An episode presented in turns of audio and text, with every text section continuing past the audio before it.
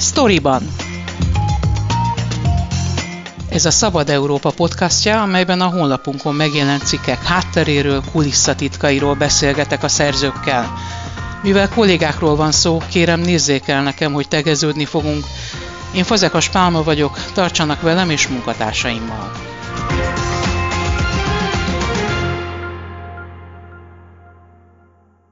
A sztoriban vendége Jakab Aponyi Noémi kolléganőm, aki a családon belüli erőszakkal, a párkapcsolati erőszakkal foglalkozik legutóbbi cikkében. Egy olyan nő sorsát mutatja be, aki nagycsaládos, és 15 éve él egy bántalmazó kapcsolatban. Az ő történetén keresztül próbálja bemutatni, hogy hogyan működik, vagy hogyan nem működik az áldozatvédelmi rendszer Magyarországon. Hogy találkoztatok? Nyilván az ő védelmében sokat nem tudsz elárulni róla, de ki keresett meg kit? Gyakorlatilag az történt, hogy én kerestem meg őt, mert hogy egy ismerősünktől hallottam az ő helyzetéről, és hogy érdekelt már akkor is ez a téma, és aztán elég közeli barátságba kerültünk egymásra, hogyha lehet ezt mondani, tehát most már évek óta rálátok arra, hogy, hogy hogyan küzd ezzel az egész helyzettel, illetve hogy hogyan jutott el most oda, hogy akkor tényleg megpróbál kilépni ebből a kapcsolatból a gyerekeivel együtt. Ilyenkor nagyon körültekintően a szokásosnál is óvatosabban kell eljárni egy újságírónak, hiszen védenie kell a riportalanyát a saját környezetétől is. Már csak azért is, mert, mert hogy ugye Rita esetében nyilván nem ez az igazi neve, de hogy Rita esetében is ugyanaz történt, mint ami nagyon-nagyon sok nő esetében, hogy gyakorlatilag maga a közvetlen környezete, aki igenis tudott a bántalmazásról, arról, hogy 15 éve milyen kapcsolatban él, illetve hogy aztán a gyerekek milyen apuka mellett kénytelenek felnőni, tehát hogy ők is arra bíztatták, hogy tűrjön, tűrjön, mert apa akkor is kell a gyerekeknek. Könnyen megnyílt? Milyen állapotban állapotban volt ő, amikor találkoztatok? Ki akart már ebből lépni? Azt éreztem rajta, amit különben sok ilyen túlélővel vagy áldozattal kapcsolatban szoktam érezni, amikor beszélgetek velük, hogy, hogy már az, hogy, hogy elmondhatja, tudod valakinek, és akkor meghallgatja, és odafigyel rá, és nem azt kérdezi, hogy de mit csináltál rosszul, nem főztél rendesen, nem takirítottál ki, hanem, hanem az, hogy elmondhatja valakinek, az, az már jó. Ugyanakkor hát nyilván van benne egy ilyen tehetetlenség érzés is, hogy oké, okay, elmondja, de hogy nem történik attól még semmi sem, tehát hogy nyilván most megjelent ez a cikk, ez még nem jelenti azt, hogy, hogy ő ezentúl biztonságban lesz, sőt, majd, majd csak most lesz a, a fekete leves, ahogy ő mondta, tehát hogy gyakorlatilag most arra számít, amit az összes nőjogi szervezet is mond, és az összes bántalmazott kapcsolatban lehet látni, hogy igazán akkor durvulnak be ezek a partnerek, amikor a bántalmazott fél megpróbál kilépni a kapcsolatból. Te is nő vagy, te is anya vagy, milyen gondolatok futottak át rajtad, amikor meghallottad az ő történetét? Nagyon jellemző, amikor a közvélemény értesül egy ilyen történetről, különösen akkor, amikor sajnos általában már csak akkor értesül, amikor valami tragédia történik, és rendőrségi hír lesz belőle, hogy az áldozatot hibáztatják. Igen, ez tipikus sajnos, ez az áldozathibáztatás. Hát figyelj, végül is én itt végigkövettem tényleg nagyjából az eseményeket, tehát egy ilyen hogyha lehet ezt mondani, ahogy a nagykönyvben meg van írva, úgy, úgy jutott ő is ebbe az egész helyzetbe, vagy úgy került ebbe az úgynevezett csapdába, tehát hogy ment először ez az elszigetelés a teljes környezetétől, a családjától is nagyjából, már mint hogy a bántalmazó partner elszigetelte őt, aztán az önbizalmát teljesen leépítette, mindenért ő volt a felelős, őt okolt, és ezt ő maga is elhitte végül, semmire sem volt jó, vagy semmire sem jó, még azért most is e-, ezt elhiszi magáról, aztán nyilván anyagilag is, tehát amikor születtek a gyerekek egymás után, ő ugye nem tudott dolgozni, tehát anyagilag is függő helyzetbe került a bántalmazó partnerétől, és, és aztán berekerült egy ilyen csapdába, mert hogy közben ugye voltak ilyen mézes hét szituációk is, amit azt hiszem a szakirodalom nevez mézes hét periódusoknak, vagy ilyen hullámvölgynek, amikor megpróbálja a bántalmazó azt elhitetni, hogy ő igenis meg tud változni, jobb ember lesz, stb. stb. csak adjanak neki még egy esélyt, bocsássanak meg. És, és ő nagyon sokszor megbocsátott, nagyon sok esélyt adott, tehát ő már tényleg nagyon régóta fontolgatja ezt, amire most úgy néz ki, hogy tényleg valóban lelkileg is, jogilag is mindenhogyan felkészült. A cikkből az is kiderül, hogy mióta a gyerekek vannak, már nem csak ő elszenvedője ennek a bántalmazó kapcsolatnak, hanem a gyerekek is, nem csak pusztán szemtanúként, hanem sokszor ők is fizikai vagy lelki terror áldozatai. hogy lehet az, hogy egy nőt, egy anyát ez sem motivál, ez sem lök a felé, hogy kilépjen egy ilyen kapcsolatba? Mit gondolsz? Hát végül szerintem pont ez volt az első lökés, ami, ami őt is elkezdte motiválni, hogy akkor igenis ki kell lépni. De ugye itt is volt ez a családnak a visszatartó ereje, tehát hogy apára szükség van, mert mint hogy mondta ezt, ugye neki a saját édesapja is, különben úgy tudom, tehát hogy az apjától hallotta ezt, hogy ugye gyerekeknek szüksége van, még így is egy apukára, hogy, hogy időnként bántalmaz őket, ahogy te is mondtad, testileg is, verbálisan és lelkileg is, ugye, mert hogy amúgy meg jó ember, tehát ez idézőjelben, hogy amúgy jó ember, amúgy játszik velük, törődik velük, néha még engedi is nyerni őket ugye a játékokban, tehát hogy um, nyilván megszólalt neki is a lelkiismerete, vagy ahogy ezt nekem mesélte, ez volt talán az első ilyen nagyobb lökés, amikor a gyerekét először bántotta partnere, hogy, hogy ennek most azonnal véget kell vetni. Rita sorsán keresztül azt próbálod elmondani ebben a cikkben, hogy hogy hogyan működik Magyarországon, vagy hogyan nem működik az áldozatvédelmi rendszer, és hogy mekkora eséllyel kaphat segítséget a hatóságoktól. Például egy bántalmazott. Egy picit a jogi hátteret mutassuk be, Többször előkerül a cikketben az isztambuli egyezmény. Mi ez az egyezmény, miről szól, és milyen indokokkal nem ratifikálta ezt a magyar kormány? Ez ugye az Európa Tanács egyezménye a nők elleni és családon belüli erőszak megelőzéséről és felszámolásáról, és ezt 2011 májusában, ha jól emlékszem, akkor nyitották meg, és különben 2014-ben Magyarország is aláírta az egyezményt, csak nem ratifikálta, tehát a kettő között azért különbség van.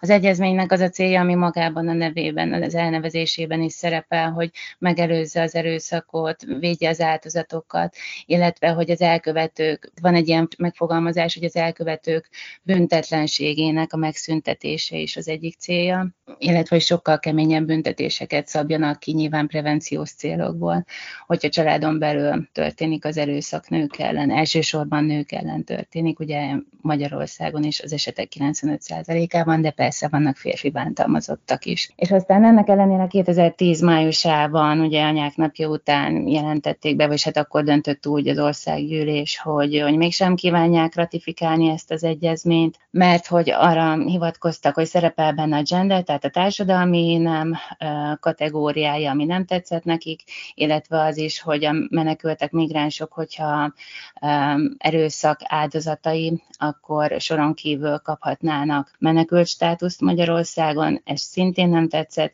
illetve hát nyilván arra is hivatkoztak, hogy a magyar jogrendszer köszöni szépen megvan az isztambuli egyezmény nélkül, és így is nagyszerűen működik az áldozatvédelem Magyarországon. Azt viszont már nem tették hozzá, és különben az érdekes, hogy tényleg a nőjogi szervezetek is azért ezt hangsúlyozzák, hogy ahhoz, hogy ratifikálhassuk az egyezményt, ahhoz egy csomó lépést kellett volna tenni, tehát intézményrendszert kialakítani, menedékházak férőhelyeit felfejleszteni, mert jelenleg nagyon kevés van ezekből, ahova ugye krízis helyzetben gyorsan tudják menekíteni a nőket és gyermekeket a bántalmazó partnertől. Ugyanígy a büntető törvénykönyvet is kellett volna módosítani számos téren, illetve hát nagy hangsúlyt fektetett volna ez, ez az egyezmény arra, amiben különben Magyarország nagyon-nagyon utolsó között áll a listán, hogy, hogy a rendőröket, illetve a bántalmazással foglalkozó hatóságokat, szakembereket hogyan kell kiképezni, tovább képezni, hogy el tudjanak látni ilyen eseteket, fel tudják ismerni ezeket. Jelenleg Magyarországon csak becslések vannak erről, pontos számot nem tudunk, de nagyjából a civil szervezetek, a jogvédők szerint 226 ezer nő van olyan helyzetben, mint Rita, és az adatok rendőrségi statisztikák, mert ugye elsősorban onnan vannak adatok, azt mutatják, hogy nem javul a helyzet. Noha Rita is abban reménykedett, hogy változás lesz, éppen egy tragédia révén, ugye a győri gyilkosság révén 2020-ban volt ez, és akkor Varga Judit igazságügyi miniszter azt mondta, hogy eh, nagyobb védelmet kapnak a családok. Mi valósult meg ebből a szakemberek szerint? Hát úgy látszik, hogy semmi sem. Tehát ahhoz képest, hogy, eh, hogy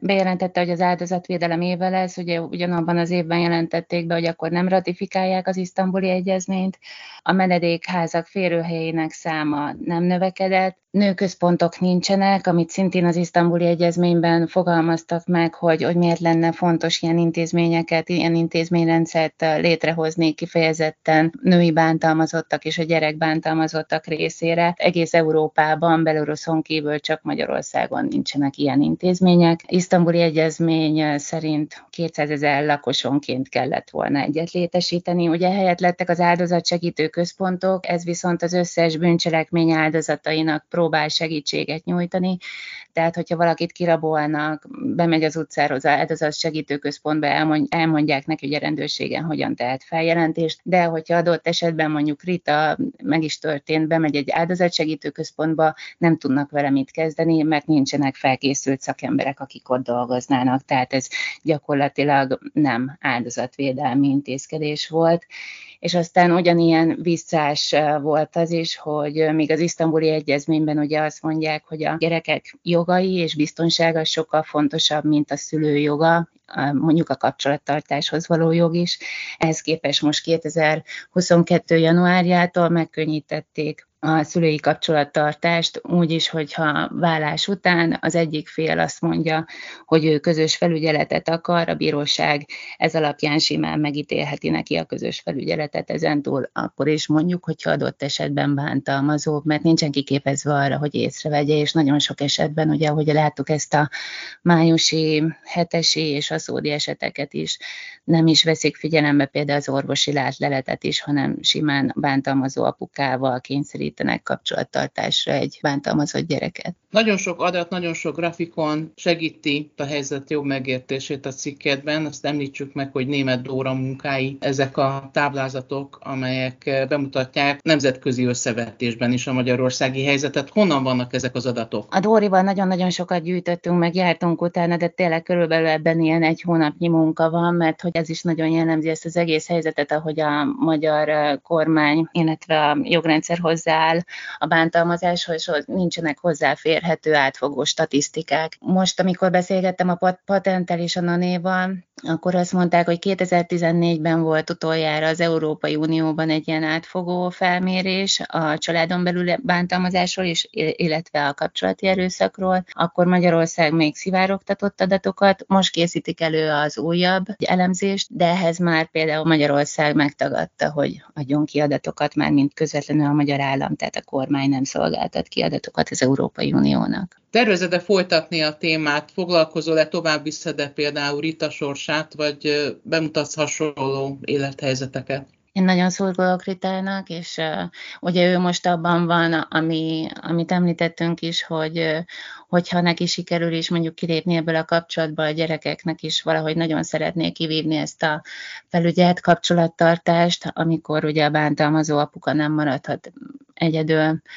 a bántalmazott gyermekeivel, úgyhogy most ezért kell neki nagyon-nagyon szorítani, és, és hát nagyon szeretném tovább követni az ő sorsát, remélem, hogy nem fog eltűnni a szemünk elől, ő sem, meg a gyerekek sem, és, és mindenképpen szeretnénk tovább folytatni német Dóra kollégámmal együtt ezt a, ezt a sorozatot, mert még nagyon-nagyon sok fejezete van szerintem szemünk előtt, majd fogunk beszélgetni civil szervezetekkel is, nem csak nőjogi szervezetekkel, hanem, hanem másfajta civil szervezetekkel, akik, akik próbálnak segíteni az áldozatoknak, vagy inkább túlélőknek. Jakab Aponyi Noémivel beszélgettem, aki a párkapcsolati erőszakról írt. Köszönöm szépen. Köszönöm szépen.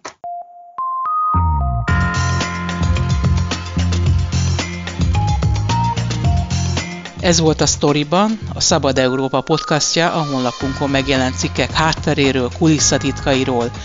Én Fazekas Pálma vagyok, köszönöm figyelmüket munkatársaim nevében is.